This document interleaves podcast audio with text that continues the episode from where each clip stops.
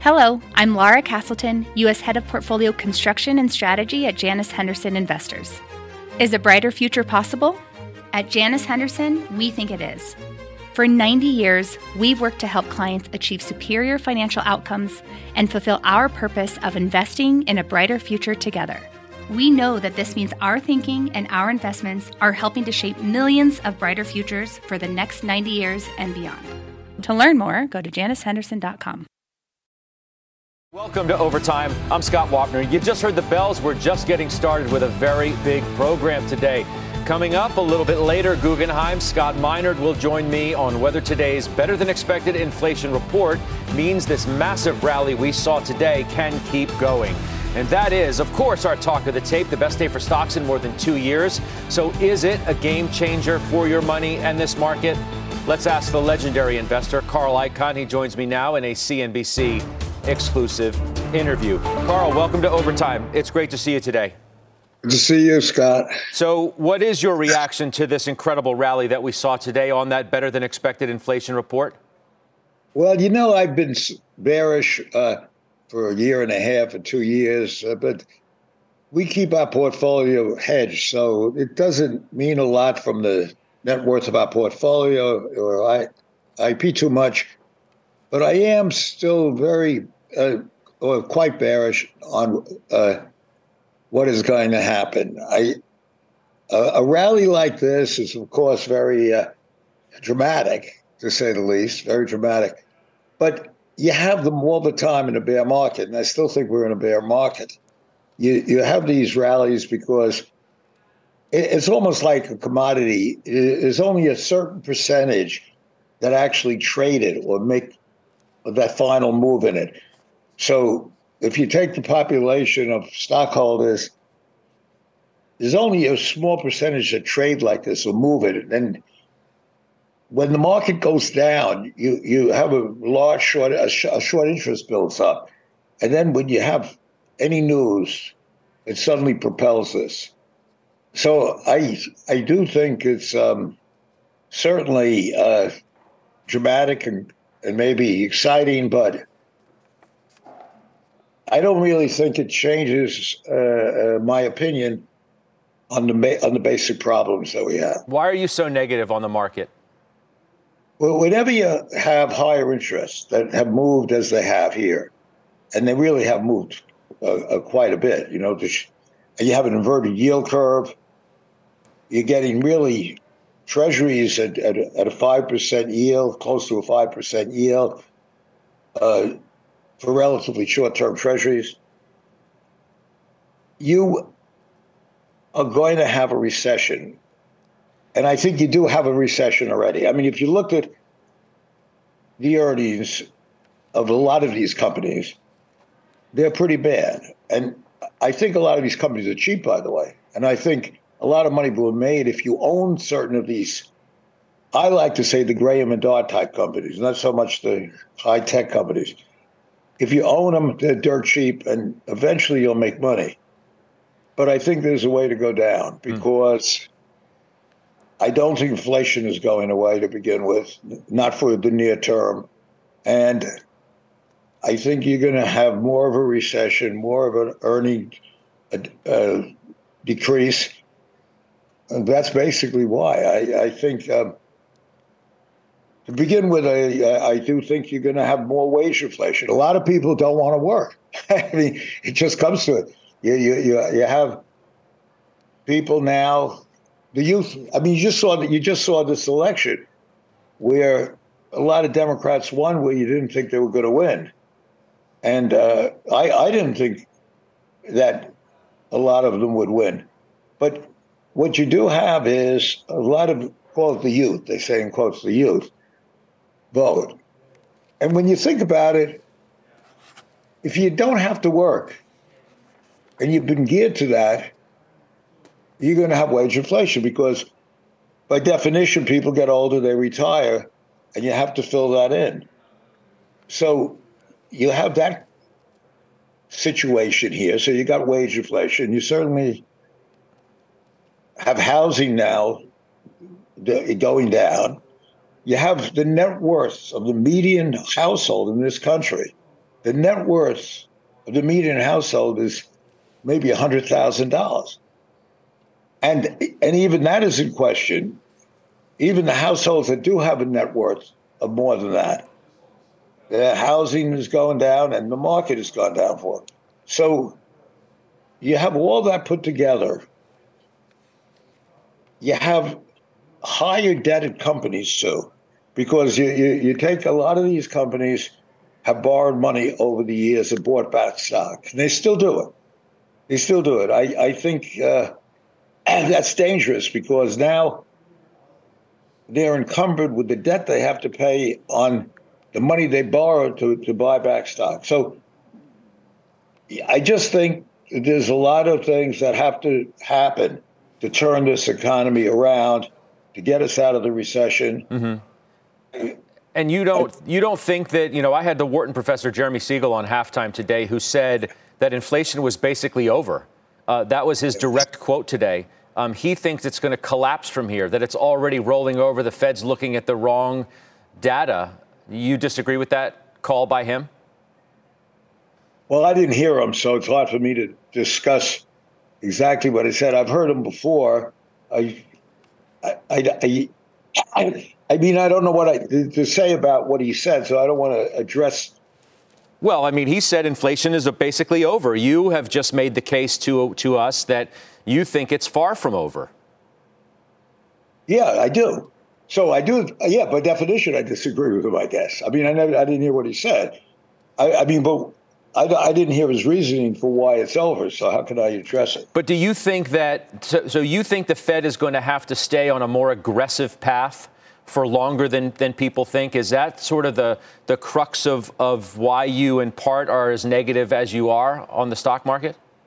Well, that's part of it. I think that you also have the recession that you're in already. You have bad earnings that you're in already. When you have high interest rates, which you have right now, when you have that, you pay a price for it.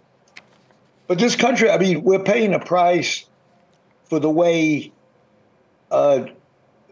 money was so cheap for all these years. So you had money that was very cheap. Start with that. You could borrow very cheaply, so you could spend it.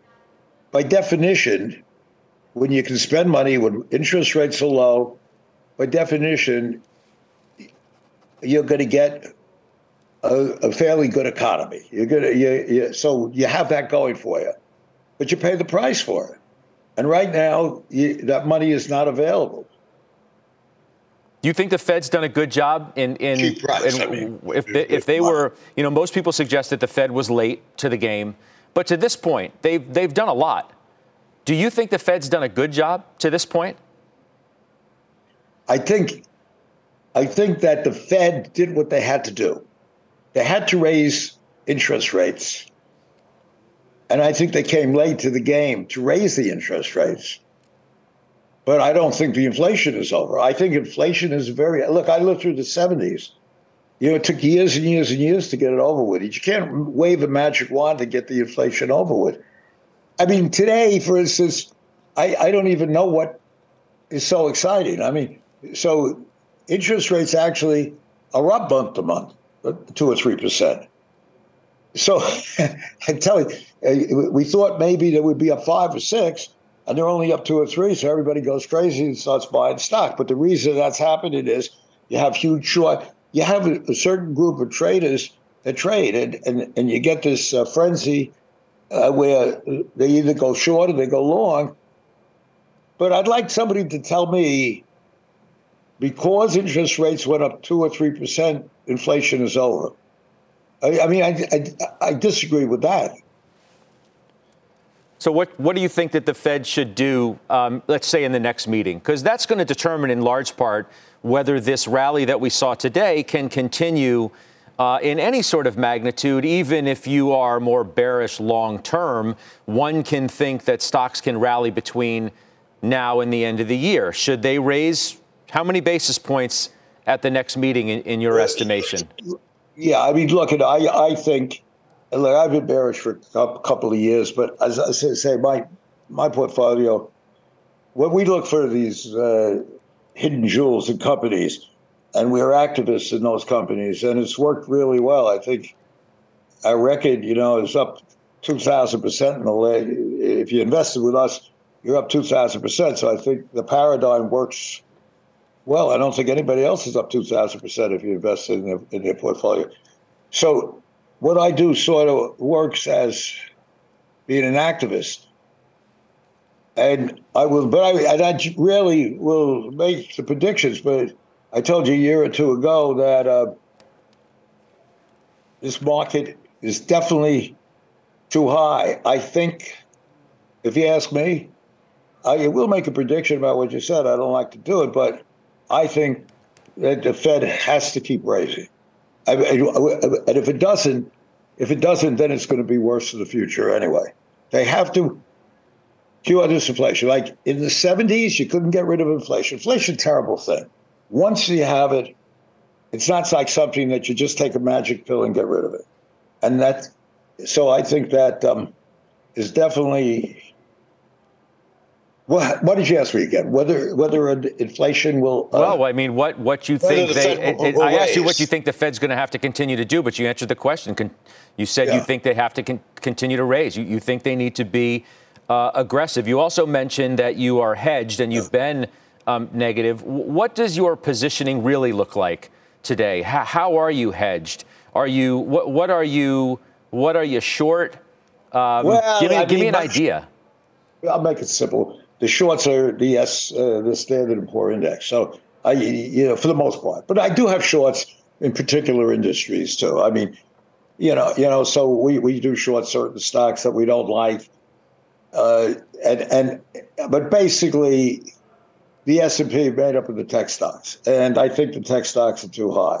I for the most part, I think you have a company, and over the years you go and you get sold a bill of goods by these tech guys about you need this and you need that. It's almost like you can fly to the moon. They give you so much stuff, and a lot of it doesn't work. I tell you, we have the ability.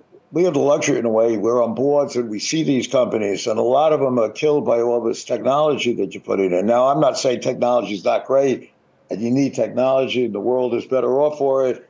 And it's great having these things. But I kind of tell you, it's like if you have a house, and an electrician comes in, he's a good sales guy, and he gives you lighting. And he tells you, oh, I can dim the lights and I can make this and I can give you that scene and this scene.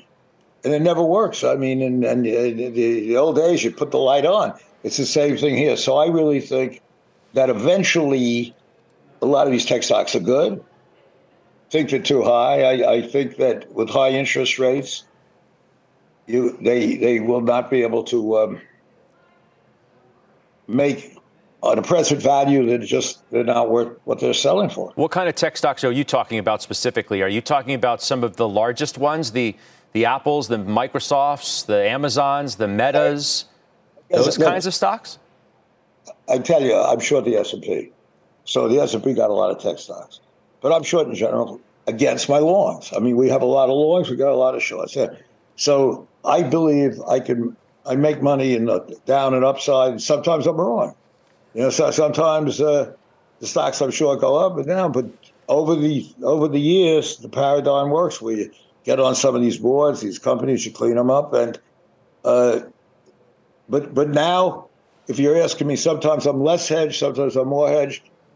I'm basically pretty even now, short and long. Usually I'm more long than short, but I'm not now. Do you think better opportunities exist in bonds versus stocks? Have you bought any treasuries? Yeah, we have a lot of cash around, too. Our IEP has, we keep a lot of cash on the side, so we're not borrowing against our portfolio.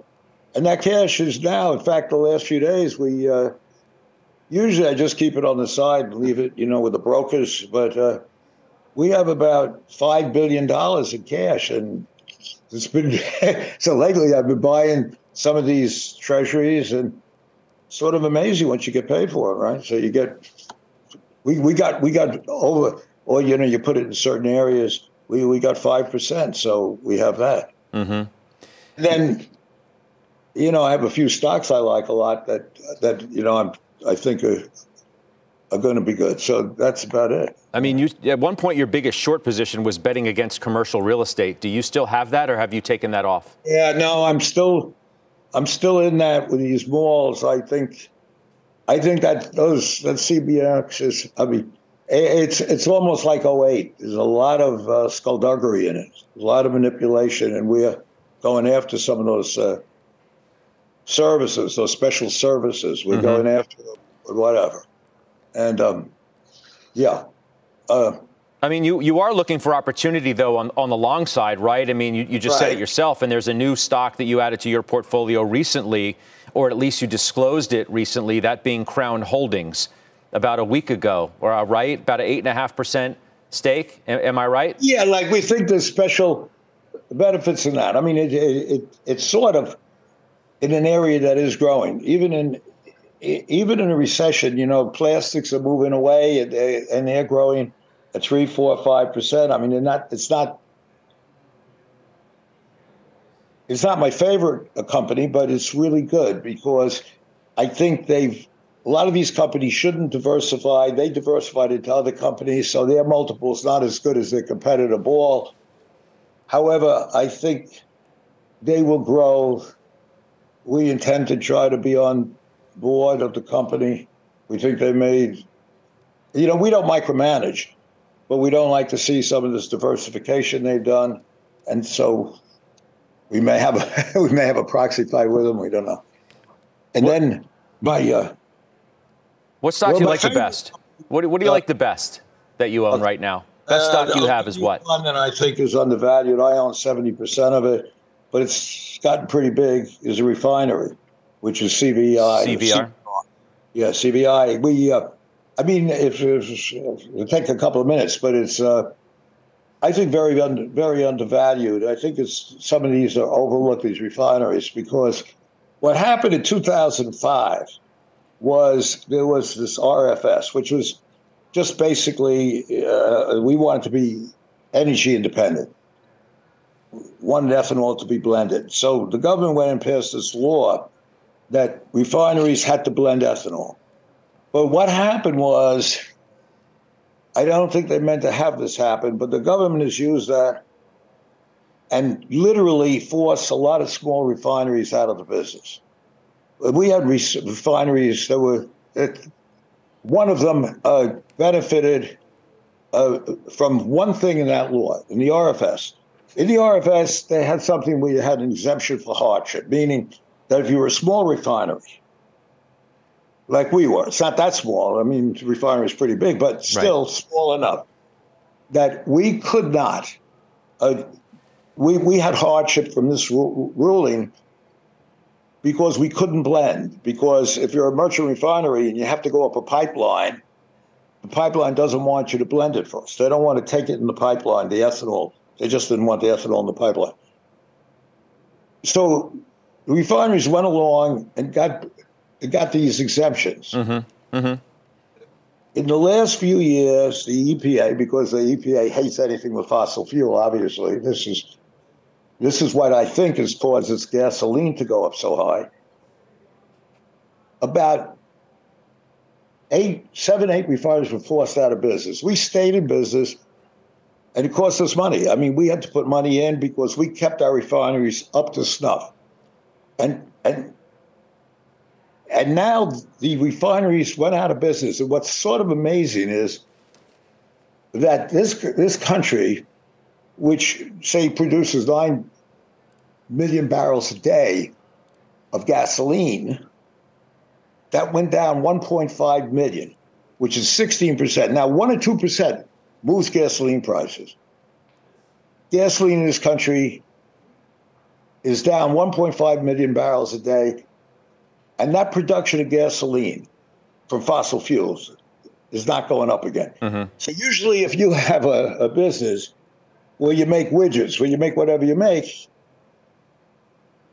if they start making profits, which refineries have now done. Let me just regress a little bit.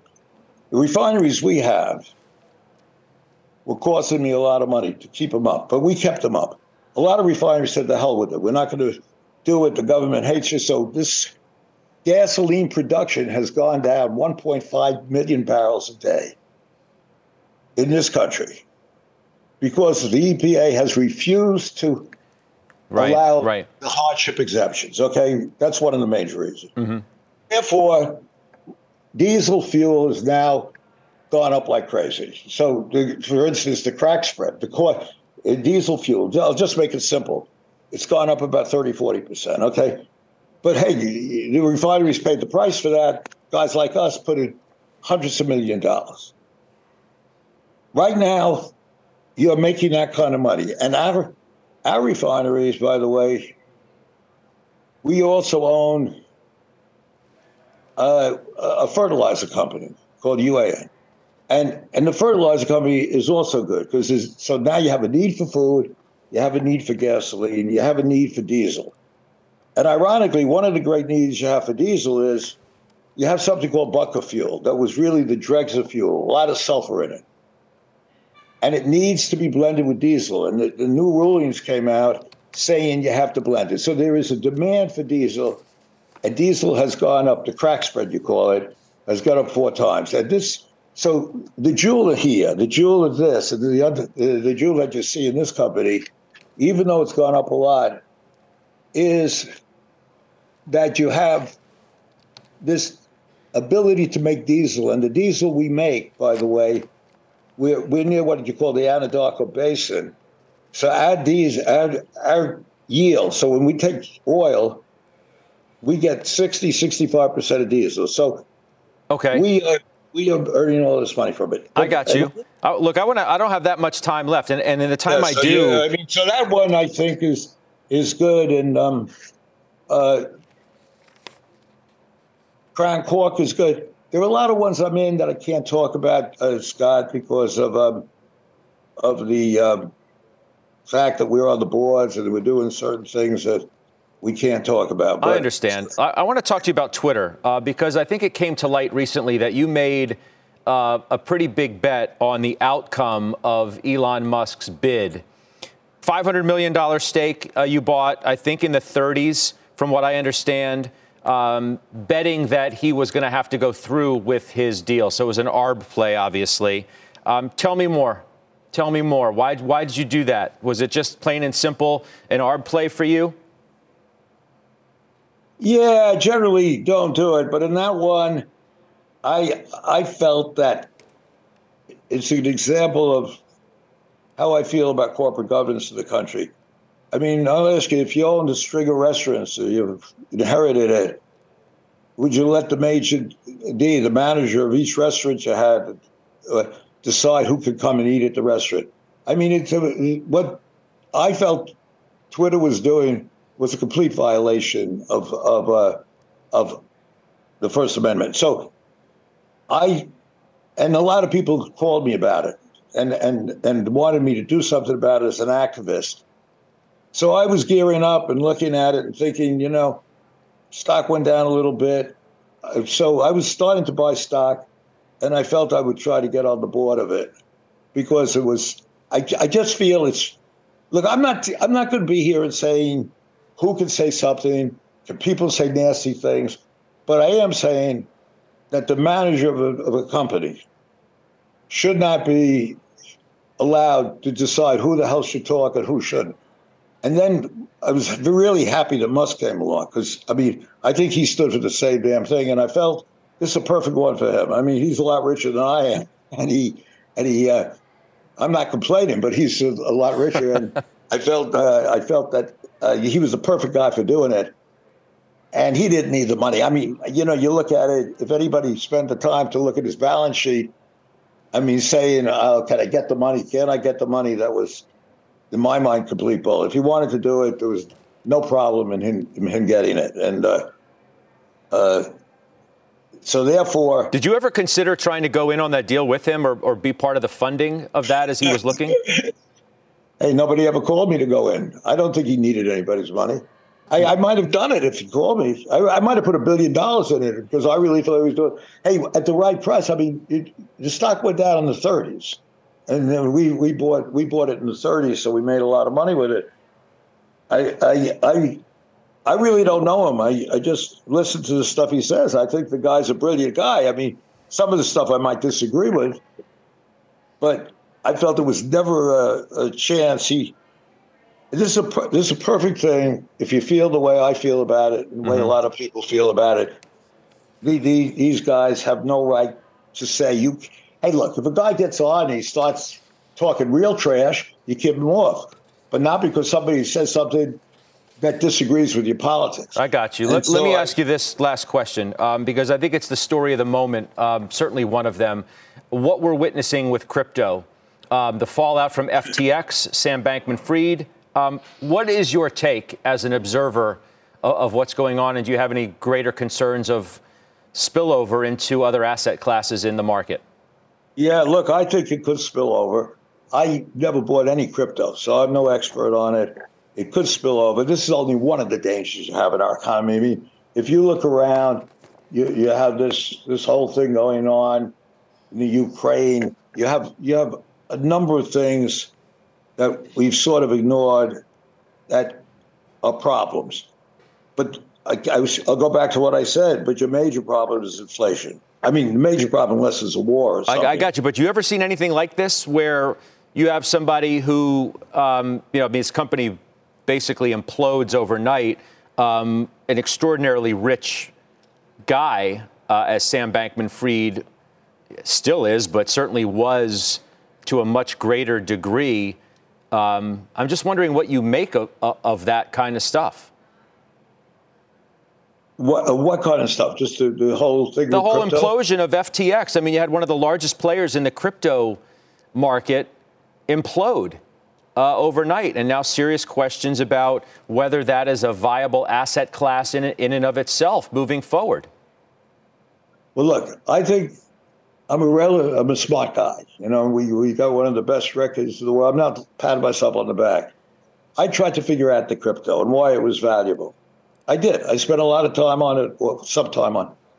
I could never understand crypto. I could not understand what it really had to offer. Now, maybe I just missed it. So I never bought any crypto. And in fact, I might have shorted it once or twice. So you're asking me about something that I never understood the value of. But it's like a lot of things. I mean, there are a lot of companies you can't understand the value of, but I never could figure out. No, I think that's your answer. I think your answer tells me the whole story about what you think. I'm saying to you that if you look at crypto, you look at Ethereum, you look at these companies, there's really absolutely corporate governance is bad enough, but you can vote people out. You can go in if you think they're doing something wrong. I tried to figure out, I asked people, well, what do you do if you don't like the way this is being managed? You don't like, well, it's voted on. You know, the people can vote on it. I said, well, who brings the vote about? Well, there's no rules. There's no laws. It's a lawless area as far as I was concerned. There was no accountability at all. And I looked, it's true of a lot of companies, but if you looked at Ether, you looked at some of these, there was no accountability that I could see. And I still don't see it. Mm-hmm. But in fairness, I'm no expert on it. It may well be that there really is stuff there, but I just looked at it and decided it's not for me. A lot of guys brought me stuff about it, and so therefore, I never had anything to do with it. But I'm not surprised that this happened because there really is no, as far as I'm concerned, no rules, no laws in it. It's like the Wild West. However, I'm not even saying it's no good. I understand what you're saying. I understand exactly what you're saying. I'm going to leave it there, Carl. I appreciate your time so very much. It's good to catch up with you again, and certainly good to do it over Zoom as well. It's nice to see you. We'll see you soon. We figured out how to do it. See, I'm not a techie, but now I got to figure it out. It's better than the phone, no doubt. Good luck on it. All right. Okay. All right. You take care. That's Carl Icahn joining us today. Let's get to our Twitter question of the day. We want to know, would you invest in crypto right now? You can head to @CNBCOvertime on Twitter. Cast your vote. We'll share the results coming up later on in the hour. We're just getting started. We have another big interview coming up. Guggenheim's Scott Minerd, his exclusive first reaction to today's CPI report, what he thinks about this move in the market today, what it could mean heading into the end of the year. We're back in OT after this. I live by routines, especially my same-day delivery routine with Shipt. Because when Sunday rolls around, I'm not scared.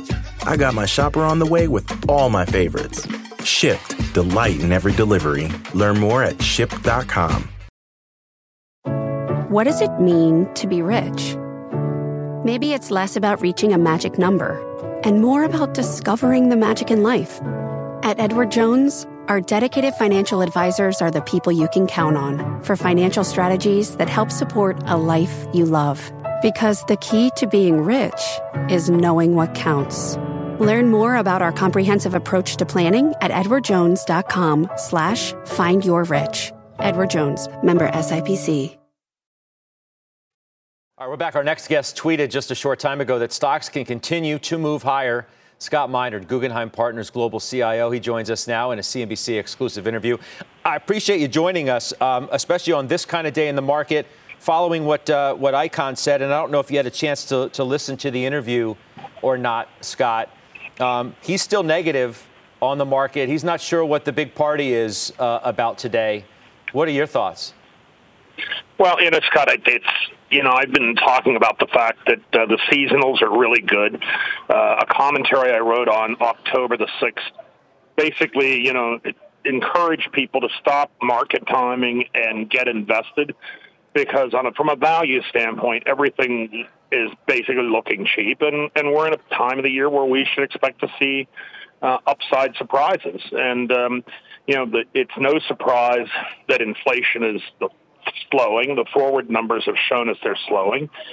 So, you know, given the valuations have been so strong, I was expecting we should get a bear market rally. And maybe yesterday it was a big deal to say I thought we'd get to 4,100 on the S&P.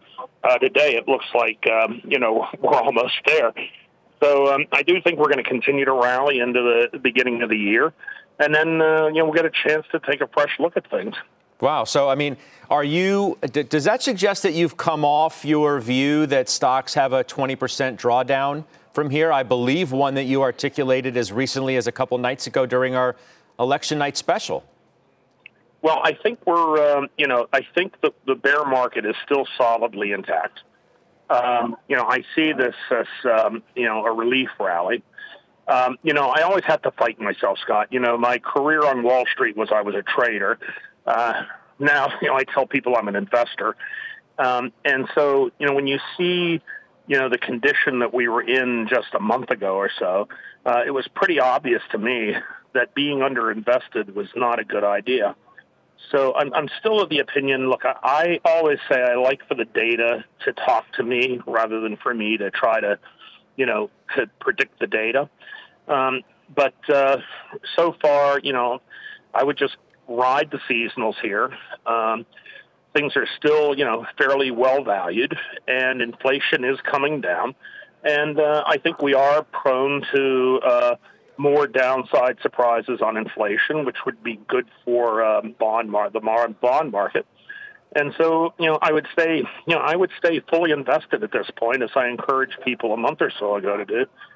And you know, just let the data tell us if this is the bear market will continue, or, you know, are things really at a turning point? Have you increased your exposure to stocks recently then? Yes, we have. And we especially increased our exposure to high yield and to longer dated credit investment grade securities. And if you look at the ETFs today, like HYG and LQD, they had a phenomenally good day, much better than Treasuries did. And, you know, Treasuries had a phenomenally good day. So, you know, we continue to be overweight credit. We continue, you know, we're going to hold our existing positions. I mean, one of our largest positions, Scott, is in, you know, S5 Home, the home builders, which had a phenomenal day. So, you know, one of the things I'll say, though, is, you know, I do tend to be early. I tend to be early to sell, and I tend to be early to buy. But, you know, I'm also aware of all the research that shows that investors miss the best days in the market because they're trying to market time. And, you know, there are lots of studies that show that if you look at the S&P 500 and you haven't been invested, you know, that a lot of the return occurs in a very few number of the days, and you're likely to miss them if you try to time the market rather than just look at values. And you said you think this can last into the beginning of the year. Yeah, and that would line up with, you know, what I told Andrew and Joe 2 nights ago. History shows us in a post-election period that, you know, we should see high single-digit or double-digit, low double-digit returns for the 6 months following the election. You know, that's usually better with divided government. Again, I think that that will continue into the first quarter. And like I say, at that point, we'll have more economic data to look at and see if the fundamentals really are improving, because most of what we're doing here, I think, is rallying off of a deep, technically oversold position. And in addition to that, shorts that were caught, you know, by surprise by what news we got this morning. Do you think today changes the game for the Fed in December? I want to read you something that Rick Rieder had tweeted, of course, of BlackRock. While comforting, today's data is far from the finish line for the Fed, and it will be a true marathon to see inflation close to target. But in terms of what happens in December, which, by the way, we get a CPI read the day before the decision, which is interesting in and of itself. Do you think today changes what happens next meeting? I don't think this is enough. Look, we've been saying we thought the Fed was going to downshift at 50 basis points even before the last meeting, I think that the rhetoric we heard out of the Fed presidents today lines up with that. So. You know, we do think we'll get a downshift to 50 basis points. But again, you know, what would be more interesting to me, Scott, is to see if we got another weak CPI number next month, you know, how would the Fed react to that? I think it would take something really weak for them to basically pause at this point or even consider, you know, discussing a pivot. Interesting. Before I let you go, what do you make? You've seen a lot of markets, Scott. What do you make of this situation going on right now with FTX and crypto? Any concerns that you have of broader spillover, as I discussed with Carl Icahn? I'd love your thoughts on all of that. Sure. Well, on Wednesday night, we were discussing crypto, and I said I think we're yet to see another shoe drop, and you know, sure enough, we got that. You know, Scott, you know, every crisis that we've had when the Fed tightens come to us out of the dark. And when you consider that the crypto market just a year ago was, you know, had a total market cap of $3 trillion. And as of yesterday, it was down to $800 billion, wiping out over $2 trillion of value. You've got to believe that there are some, you know, people who've taken massive losses where it's yet to be revealed. So I think this has the potential to turn into something systemic, and I'm really watching it very closely, and we're trying to analyze, you know, where we think all of this risk lives, because a lot of it is in the opaque shadow banking system, and you know, we see what happened with FTX out of the blue, and we see what the impact of that was on things like Bitcoin, which wasn't part of the FTX business model. But I think there's a forced liquidation going on, and when you're in a forced liquidation, you can be surprised by all kinds of negative things. Yeah, we're still looking for the fallout, too, and where else it might show up. Scott, I appreciate your time so very much. Thank you. We'll talk to you again soon. Great to talk to you, Scott. Yeah, you as well. That's Scott Minerd, Guggenheim Partners Global CIO, joining us there. It's time now for a CNBC News update with Bertha Coombs. Bertha? Hey, Scott, here's what's happening at this hour. NBC News can project that Republican Chris Kobach has won the election for Attorney General in Kansas. Kobach has openly questioned the 2020 election results and believes there was voter fraud. He was also involved with a lawsuit asking the Supreme Court to intervene during the 2020 election. As the state's AG, he will have the power to prosecute voter fraud. Kobach is one of the few 2020 election deniers to find success thus far in the midterms. Federal officials in New Jersey have charged an 18-year-old man with the anti-Semitic threats that prompted statewide warnings at synagogues. Officials say the man shared a post around the first of the month with language about, quote, an attack on Jews. The charge carries a maximum penalty of 5 years in prison. And conspiracy theorist Alex Jones has been ordered by a Connecticut judge to pay an additional $473 million in damages to families for promoting false theories about the Sandy Hook shooting. This new judgment is in addition to damages from his October trial.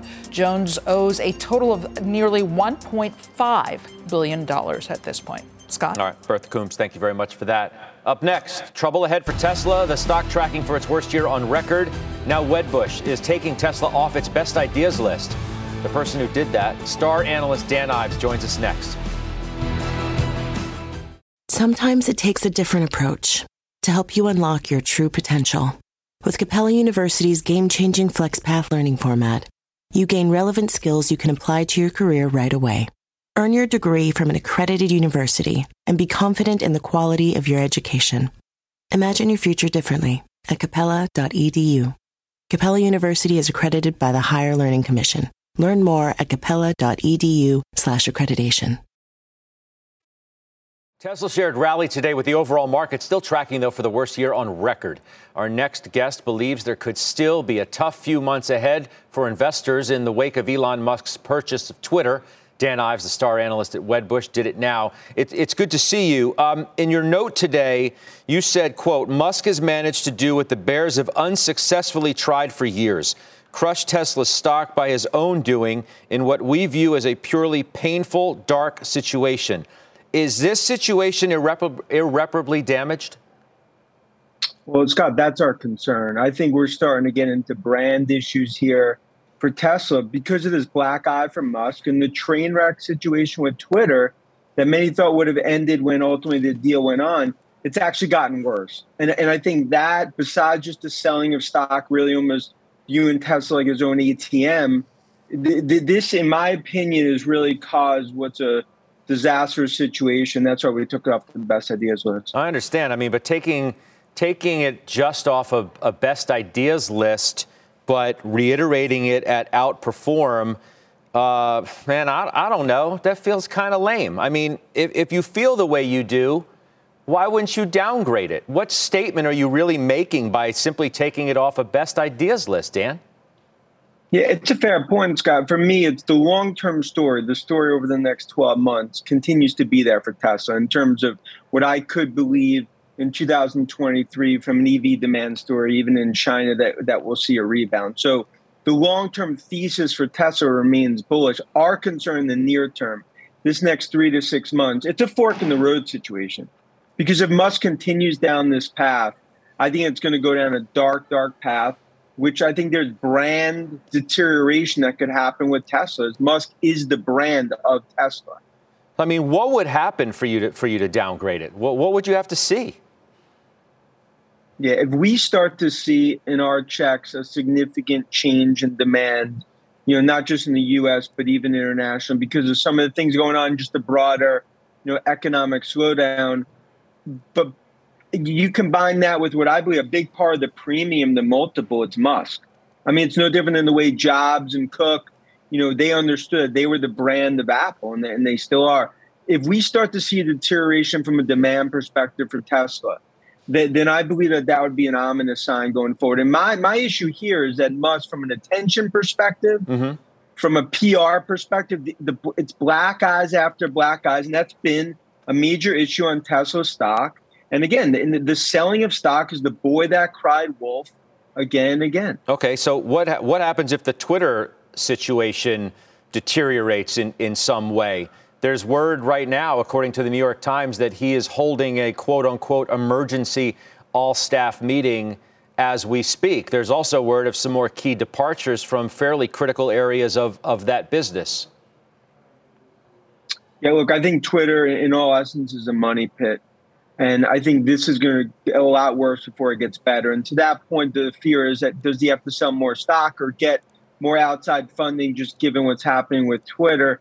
And that's our point. At this point, you need a separation where others ultimately are really focused on Twitter. He starts to focus more back on the Tesla story at a time that they need him more than ever, just given what happened in terms of the 3Q delivery number. And that's why, you know, this is going to be, it's a moment of truth for Musk in terms of how he handles it. But in our opinion, as a huge supporter of Tesla for many years and Musk, I mean, this has really gotten to a point where the albatross has really now started to significantly impact Tesla stock.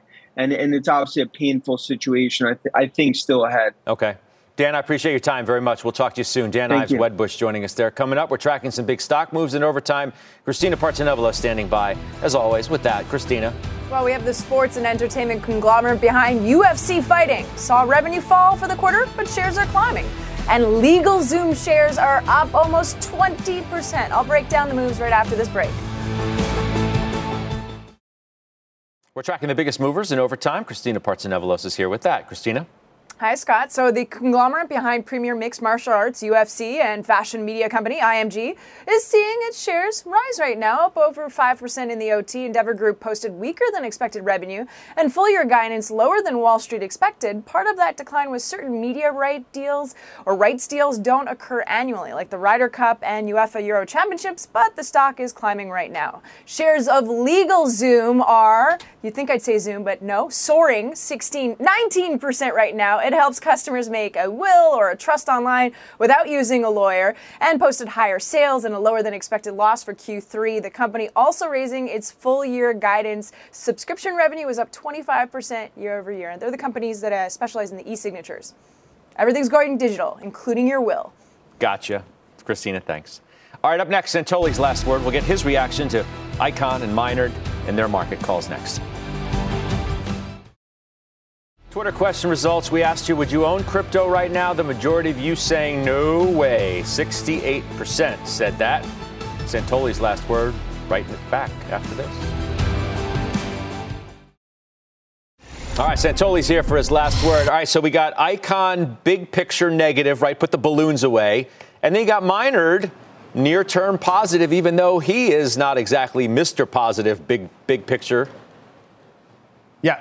Look, I think, obviously, there's no all clear that gets sounded on a day like today, even though things moved in a positive direction. And the magnitude of the gains in stocks and the declines in bonds just showed you how people were leaning hard for a bad outcome. That's all it really tells you. The textbook from here does suggest that seasonal tailwinds can kick in. You still do have this, you know, baseline, very defensive posture a lot of investors have, and the year-end dynamics where maybe it'll come into play that you have some upside risk. I think all that fits pretty well together. I'm not hearing a lot of people saying the bear market is over. The history of 5% up days in the S&P, it happens either when the market's coming right off of a crash or in the mid to later stages of a high-pressure bear market type backdrop. So that fits into where we are right here. I think longer term, 12 months, it's tough to stay incrementally negative if the market refuses to give some of these gains back in a hurry. I think at this point, people would take a 6-week reprieve from the stuff that we've been dealing with for so many months now. It becomes a harder call if we're 200 or 300 S&P points up from here back to where we were as we peaked out in August of this year. That's when it starts to seem like, you know, maybe the market's making it tougher to stay negative. Yeah, appreciate it. I'll see you tomorrow. At Capella University, you'll get support from people who care about your success. From before you enroll to after you graduate, pursue your goals knowing help is available when you need it. Imagine your future differently at capella.edu.